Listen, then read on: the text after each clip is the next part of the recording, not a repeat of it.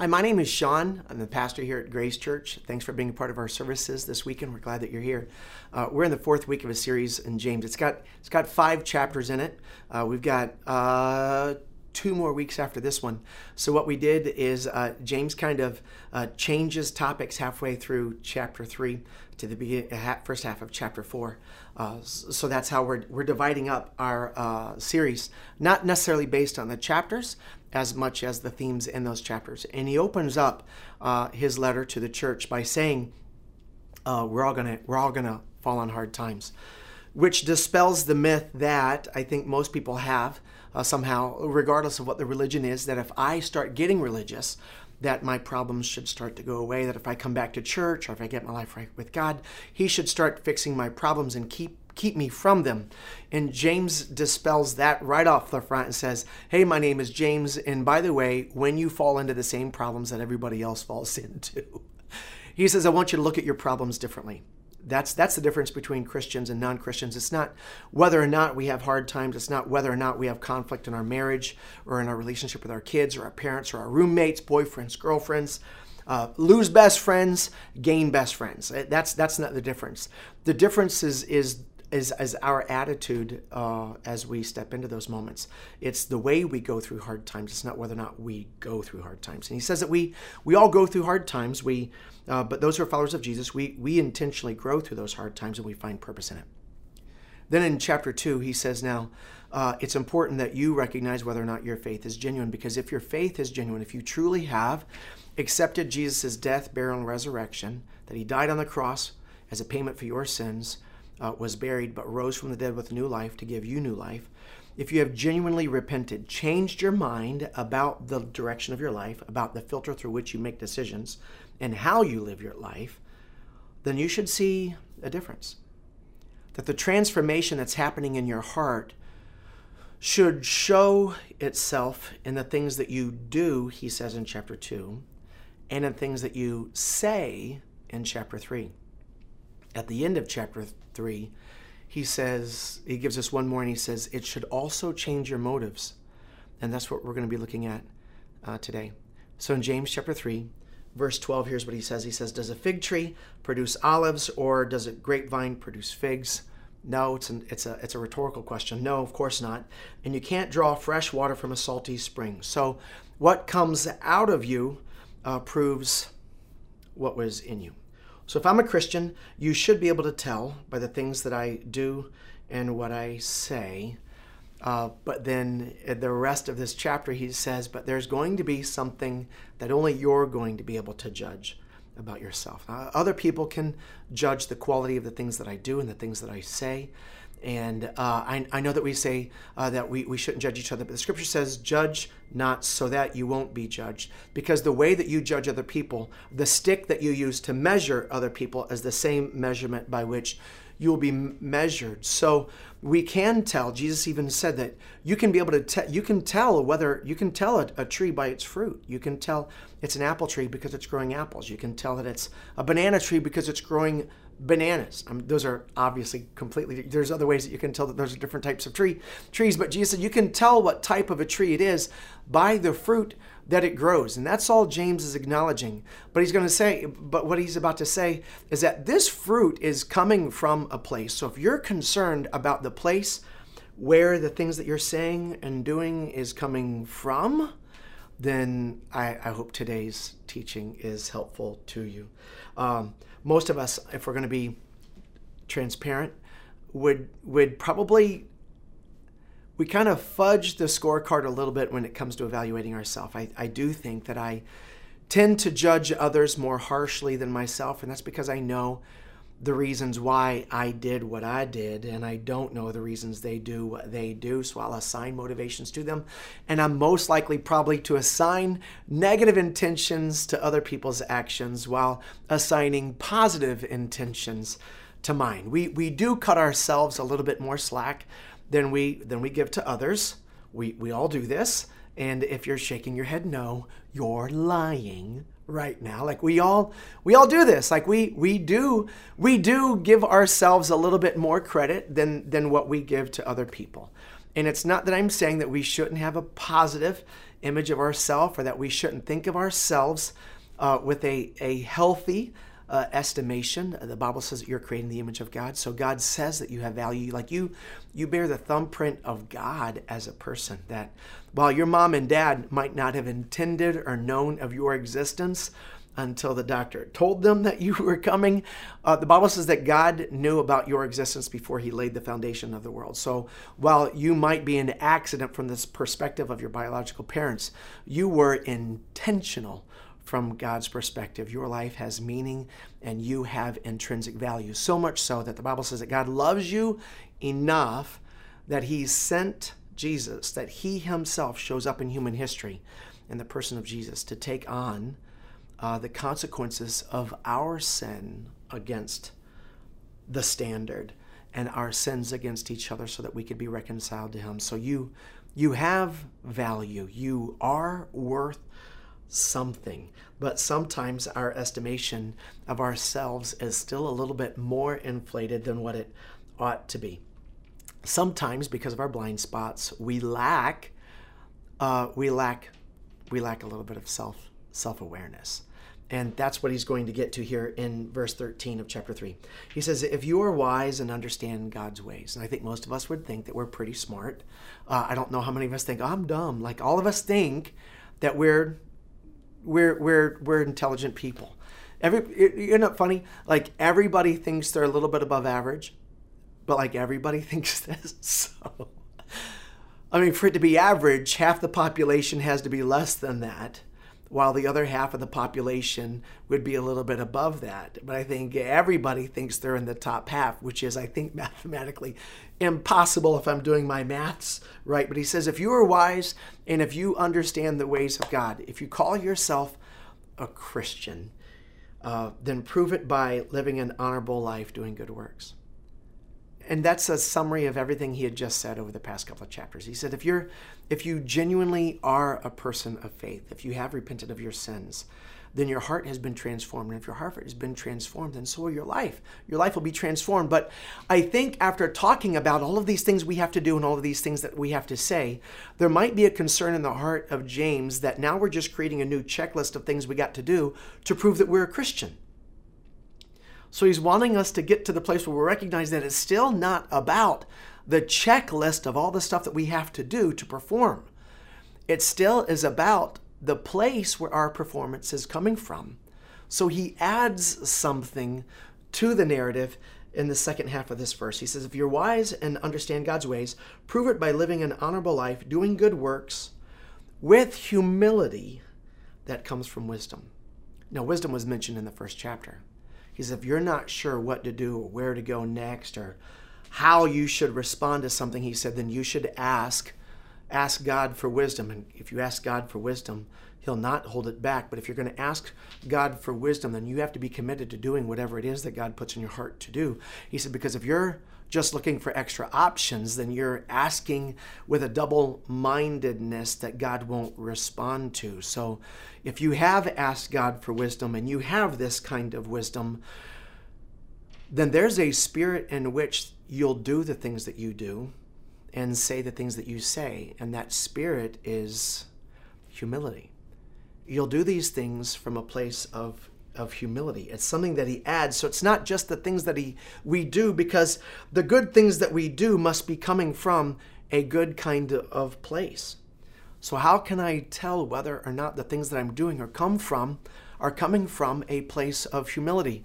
I'm like it, it's kind of a, a hard thing for me to assess about myself whether or not I'm humble. Because isn't it a truth that once I get to the place where I say I am humble, I am no longer humble? I mean, or is that even true? Like I'm the most humble person. I'm I'm the more humbler. I'm the most humblest, right? Like I I don't like it. This is a difficult thing for us to assess about ourselves. So how in the world do I measure my humility? And And what is hum- what do we even mean when we say humility? Because I think some of us think that if I'm a humble person, what that means is that I think less of myself, that I think that I think um, that I'm that other people are better than me, and that I'm a piece of crap, and and I'm no good, and this is what humility looks like, and everybody else is is better than me. But I like what what Rick Warren, he's pastor uh, who wrote that book, Purpose Driven Life, that was really famous um, back in the late '90s. So half of you have no idea what I'm talking about, but there's just a well known pastor who once said that humility is not thinking less of yourself, it's thinking of yourself less. You're just not so self minded. That's what humility is. Self hum, humility is the idea that I am aware of the value, the good, the intrinsic worth of everybody around me all the time and God's kingdom purposes in the world. And I, I don't necessarily work to subjugate those around me and their agendas to me and mine and my agenda.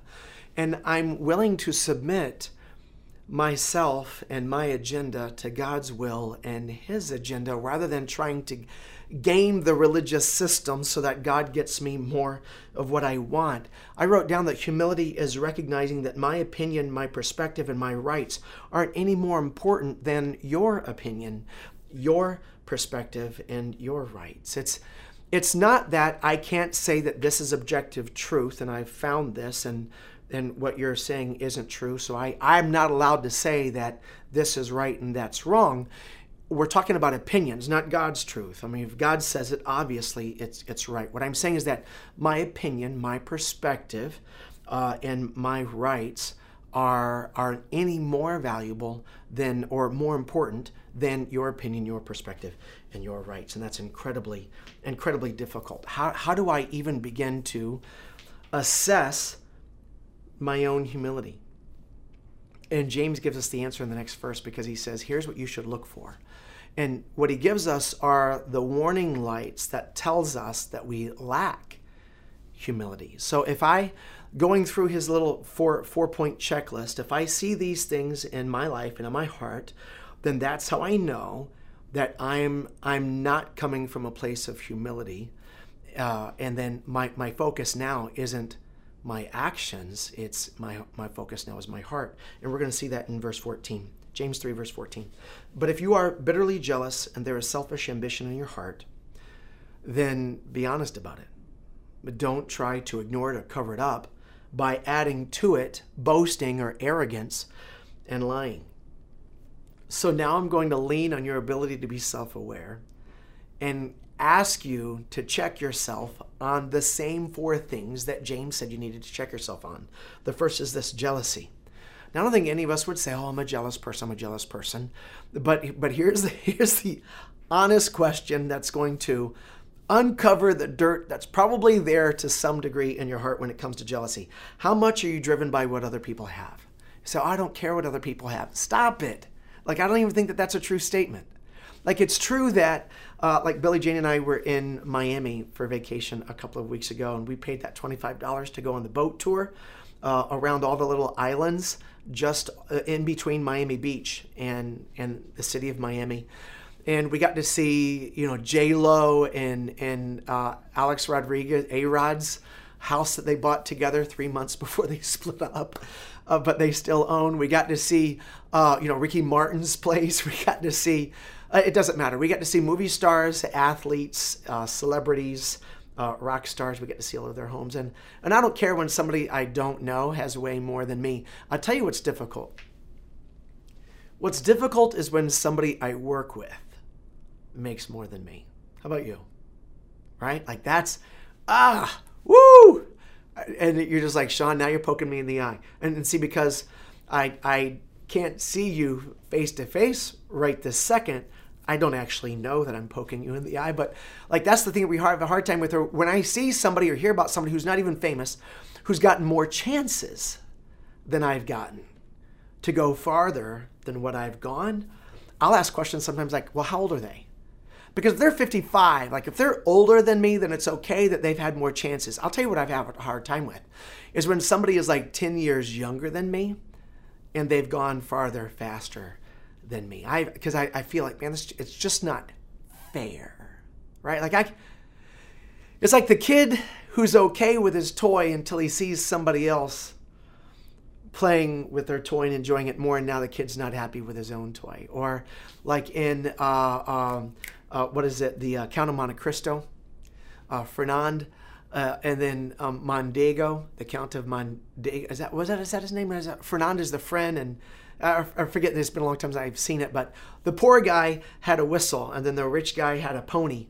Uh, but the rich kid didn't want his pony anymore when he saw how much the poor kid loved his whistle. Now all he wanted was a whistle, and I don't think uh, that that that impulse uh, go, goes away.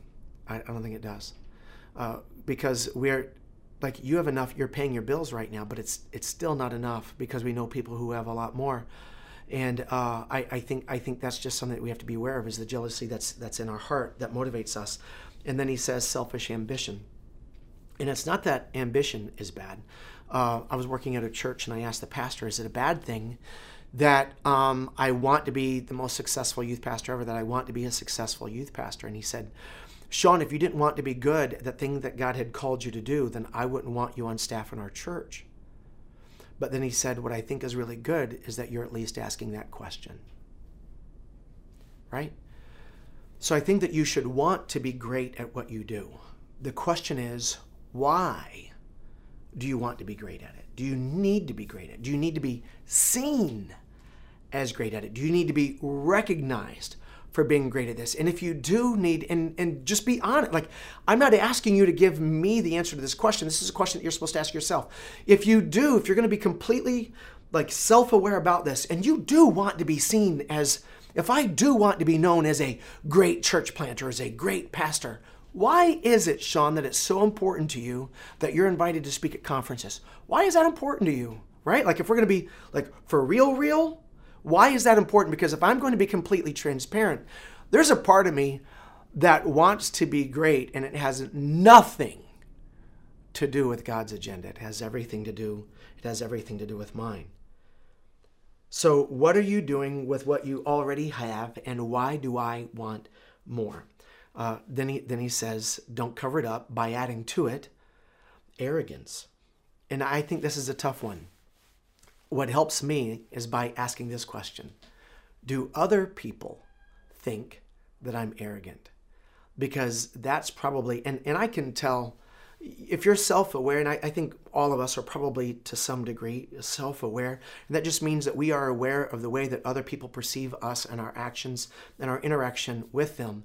Do other people think that I'm I'm arrogant? And I don't I, I don't like the answer that I'm giving myself in my own heart right now. Um, right?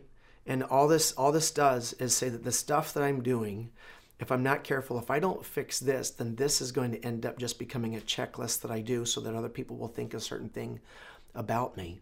And I've kind of defeated the purpose of the entire book, the, the purpose of the, of the letter of the book of James And then lying? What keeps me from being more honest and sincere uh, in in what I say to other people and and how I cover cover up? Then verse 15 he says, "For jealousy and self-awareness are not God's kind of wisdom. Such things are earthly, unspiritual, and watch this, are demonic." Uh, this spirit of jealousy that I have when I'm worried about how old is that person? Like, are, are they getting that stuff before my age? What is everybody else making around me who's doing what I'm doing at my level of influence? That that's the spirit that Satan had that got him kicked out. The spirit of arrogance he had, uh, the spirit of lying. Jesus referred to the Pharisees one time. He said that you guys are liars like your father, the devil. I believe that that's in John chapter 8, verse, verse 44. And this ambition, uh, not just to be successful at, at what God's called me to do, but to be seen as successful and to be recognized for that is, is the spirit of Satan. And so what he does now is then he compares and contrasts the evidence for a heart that's driven by wisdom that comes from God uh, versus uh, a spirit which comes from uh, which is like the spirit of, of Satan. So, apart from God, uh, the wisdom that comes from the world is, is full of jealousy, selfish ambition, arrogance, and lying. And then in chapter 17, he gives me something to contrast that with. And he says, But the wisdom from above is first of all pure, it's peace loving, it's gentle at all times, it's willing to yield to others, and it's full of mercy uh, and the fruit of good deeds. It shows no favoritism and is always pure. So, apart from God, my motives are going to be uh, jealousy, selfish ambition, arrogance, and lying. But then the closer I lean into my relationship with God, the healthier my relationship with God is, then my motives are going to start to become more pure, more selfless, others centered, God centric. The more my actions and my motives will be uh, peace loving and gentle, the more reasonable I'm going to be with people, and the more mercy I'm going to show to other people uh, when they violate uh, what I expect from them. And that's the self test. Like that, that's that's it. And I don't I don't know that I necessarily pass that if I'm going to be transparent with you. Uh, so the question is Would I describe my motives as being pure, as peace loving, gentle, reasonable, and merciful? Or maybe the better question is Would other people describe the spirit of Sean as being pure? Would other people say that Sean's motives are pure? Would other people say that Sean's motives come from a place of peace and intending for me, peace loving? Would they say that my motives are gentle, that I am reasonable, and that I display mercy?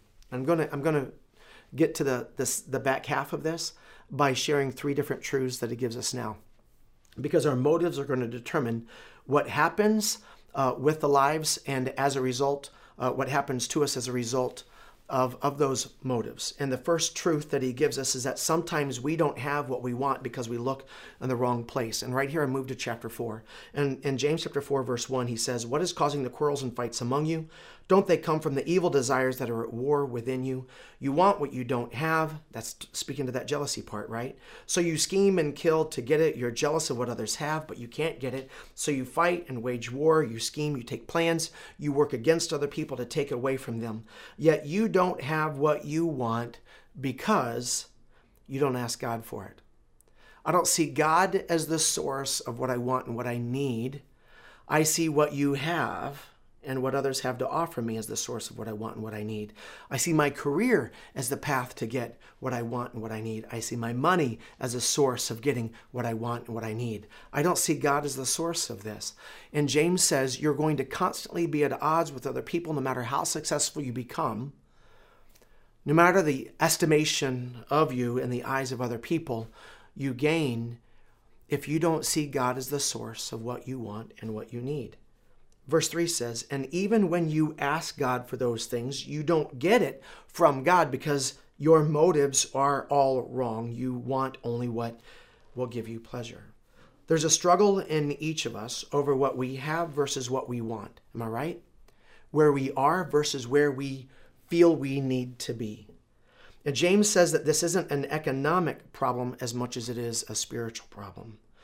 The problem is not pleasure but that pleasure is the only thing or the driving thing and what I want. That's what he says. What other motivations do I have? Like, I need to be honest with myself. How do those motivations rank? What is it that I'm asking of God, and why is it that I want or I feel I need those things? Some of us are asking God to bless us in ways that God will not answer. Why? Because God knows the motivation of my heart there's a, a pastor, his name is Albert Tate. He tweeted this actually this week, and here's what he said Some of us desire to do big things, but we're not fueled by the right thing.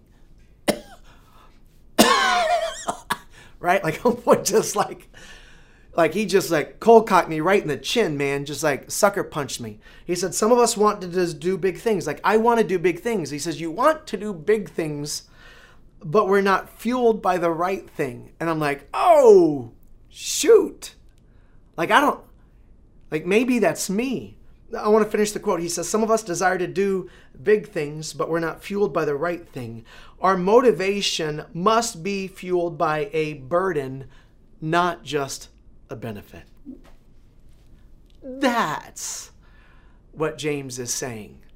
There's nothing wrong with wanting more if wanting more comes from a burden that God has placed in your heart to further advance his kingdom purposes in the world.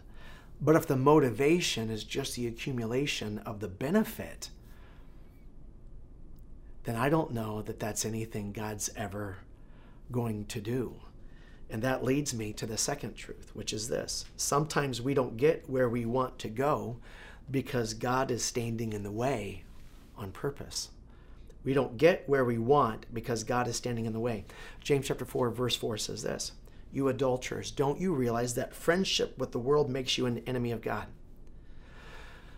My wife was talking to me about that early early this morning.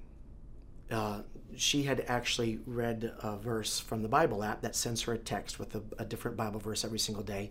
And it was like a little passage that she had read and she was thinking about. And it was about becoming uh, an enemy of God. And she said, I always thought that it was really harsh that God would then begin to see me as an enemy. But as I was praying through this verse, it's not that God made me an enemy. He says, I made myself an enemy. God and the world are standing on opposite teams, and when I choose to be on the team that chases everything everybody else is chasing for the purposes for which everybody else is chasing them, I have chosen a team that opposes God. I made myself the enemy of God. I say it again. If you want to be a friend of the world, verse 4, you make yourself an enemy of God. You made yourself the enemy of God. So it's not that God says, I hate you, you are my enemy. But God is now opposing you because what you're chasing is contrary to what He's been planning. That's the problem. What if what you're chasing is contrary to what God has planned? Are you willing to stop chasing it? That, bro, that's the money question right there. Are you willing to stop chasing what you're chasing if God's Spirit told you that this isn't what God was planning? Verse 5 Do you think the scriptures have no meaning when it says that God is passionate, that the Spirit that He has placed within you should be faithful to Him? Or your Bible might say that, that, that God is passionate, that the Spirit uh, He has placed within you has become filled with envy like, this is not the heart that God wanted you to have, it's just the heart that you developed. And are you not concerned with the fact that this is something that bothers God about the way that you think and feel? What drives the decisions that you make? And then, so that you're not filled with guilt and shame, he says in the last part of this, he says, and he gives, verse 6, he gives grace generously. As the scripture says, God opposes the proud, but gives grace to the humble. The world and God stand on opposite sides, and God calls us to act in opposition to our worldly, our carnal, and our self serving interests. So, who or what you love most will determine whether or not you follow God. How can I tell whether or not I love God most or love the world most? Because I think that that's that's that's the whole point of, of chapter 4 here. Uh, if the Bible clearly teaches that the first 10% of your income belongs to God, do you give it to Him or not? Because if you do, or if you don't, that tells you whether or not you love the world more than you love God.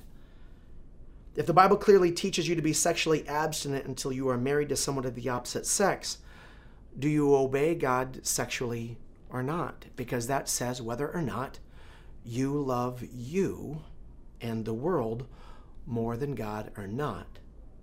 If the Bible says to forgive those who have hurt you, have you forgiven them or not? That will reveal whether or not you have chosen to become too friendly with the world and have now made yourself an enemy of God. If the Bible says to honor your parents, to take care of the needy, to serve the needs of your spouse, to worship weekly with your church family, to pray daily, and to love your enemies. Do you or not? Because this tells you whether or not you've made yourself an enemy or an opponent of God. What if Jesus meant what he said, or what if we believed Jesus meant what he said when he said, Come to me, all you who are heavy burdened, and I will give you rest? What if we actually believe that Jesus meant what he said when he said the thief's purpose is to steal and kill and to destroy, but my purpose is to give you a rich and satisfying life? What if we actually believed that Jesus meant what he said when he said, If you try to hang on to your life, you will lose it, but if you're willing to give up your life for my sake and the gospel's, you will find it? If we actually believed Jesus meant what he said, we would probably do things differently. The good news, though, is right there at the beginning and the end of verse 6, where he says, He gives grace generously. So God knows we're going to struggle with this. And the point in sharing all of this with us isn't to heap all these crappy feelings on us, but motivate us to trust God enough to turn the direction of our heart away from the direction it's been going so that we can get what he says at the end of verse 6 where is is that God exalts uh, the, the, the humble, that he gives grace to the humble, that he gives grace generously and he gives it to the humble. And that brings me to the third and final truth, and that's this. So while sometimes uh, it said, uh, sometimes we don't have what we want because we're looking in the wrong place, Sometimes we don't get where we want to be because God is standing in the way. All of the time, God puts us right back into the right spot when we get our hearts right. And that's the last part of this chapter. So humble yourselves before God. If you find yourself in any of these ways in conflict with the direction that God is wanting you to go, what should I do? Humble yourself. Resist the devil and he will flee from you. Come close to God and God will come close to you. Wash your hands, not actual hands, right? But like wash the dirt off of you. You sinners, purify your hearts, for your loyalty is divided between God and the world. And it is, right? Our loyalty really is divided between things like God and our money, God and our sexuality, God and our past, God and our spouse. God and our agenda, God and what I want, God and, right? Like insert the thing you're most tempted to say God, to tell God no over. He's right. We're divided in our loyalties between God and those things. So he says, if that's where you're at, then let there be tears for what you've done. Let there be sorrow and deep grief. Let there be sadness instead of laughter and gloom instead of joy. Humble yourselves before the Lord, and he will lift you up in honor. Right here is the golden ticket, the secret sauce, the hidden treasure, and the holy grail, right? Like, truthfully, all of us want to be genuinely happy in life. And the truth is, what was it was it was Tom Brady that said this. No, not Tom Brady. It was uh, Jim Carrey. Jim Carrey said, Tom Brady and Jim Carrey are nothing alike. Jim Carrey had said, I wish everybody could get everything that they ever want to have. So that once they get it, they can find what I found. And that's that it doesn't make you truly happy. Because you and I want more money until we get more money. Then what do we want? We want more money. And you want to have sex with that person, then you have sex with that person, then you want sex with that person. And then all of us we hang on to our grudges because that person doesn't deserve doesn't deserve to be forgiven. And I and I saw I, I saw a, a, a meme this past week about about grudges and said those of us who hold on to grudges uh, we're like people who are hugging cactuses. It makes other people not want to get close to us. And We're only stinging ourselves, right? Like if you were to actually trust God, you would find that God would actually bring your heart to the place that you thought all of these other place these these other things would would get you. James didn't write this book to discourage you, to give you a guilt trip, or to add shame to our already convicted conscience. He wrote this book to point us down the path to being honored by God. What does he say to do? To humble yourself before God. What does that mean? To recognize God's authority in your life and commit to obeying Him in every area of your life.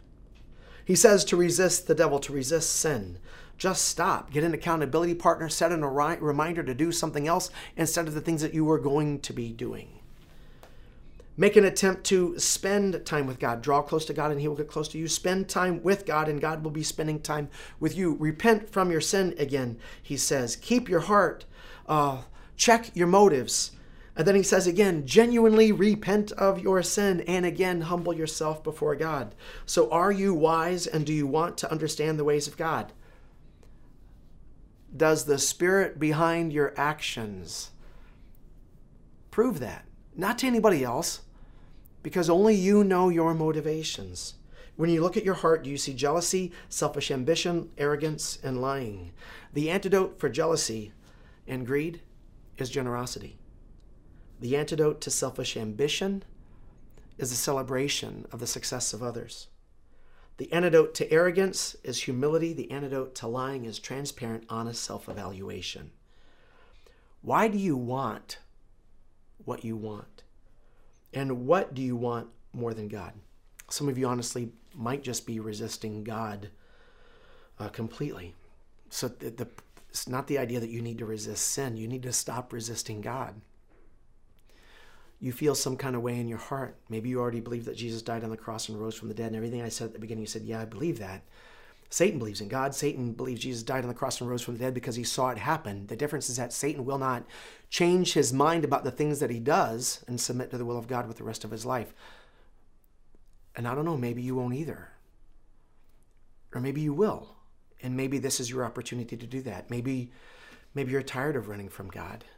Maybe you don't like where all of this is taking you in your heart and you're tired of the way that you feel on the inside and you recognize I am here because I'm trying to get something I don't have. I need God. And if you do, dear God in heaven, embrace Him. Tell God right now. Close your eyes while you're listening to me and tell God that you believe that Jesus died on the cross and rose from the dead to pay for your sins and give you new life and tell God you want it. Ask Him to forgive you for all of your sin and to save you from the consequences of it. And commit to God your willingness to change your mind about the direction that your life is going and commit to obeying Him with the rest of your life.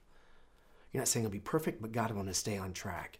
When I go off track, I'm going to get back on track. Dear God in heaven, help me follow you, Jesus, with the rest of your life. I am all in. Save me, God. Make that your prayer. Can I lead you, those of you who are followers of Jesus, through a prayer of humility in closing? I'm going to ask everybody, if you would, to bow your head, to close your eyes with me. And while your head is bowed and your eyes are closed right now, tell God that you recognize His authority in your life. God, I know that you are the one who created me. I know that I belong to you, that I'm created in your image. You're not created in mine, that I belong to you that you deserve. You deserve in me a person who is submitted to follow your direction with the rest of my entire life. God, I recognize that. The next part of the prayer God, show me the motives that are in my heart. Like I genuinely want to be good at what I do. Help me to recognize whether or not my motive for wanting to be great are good or not. Show me the why behind my what. And if God is showing you the whys that ought not to be there, then you ask God to help you put a different why in there. And let that change the things that you do in your pursuit of the what. God, show me if there's any sin in my heart and repent of it when He does. And commit to spending time getting close to God on a daily basis. God, help me to remember to spend time with you on a regular basis. Change me from the inside out. God, I am all yours. Help me to discover the life you intended for me. This is the prayer that we ask in the name of Jesus, and we all say together, Amen.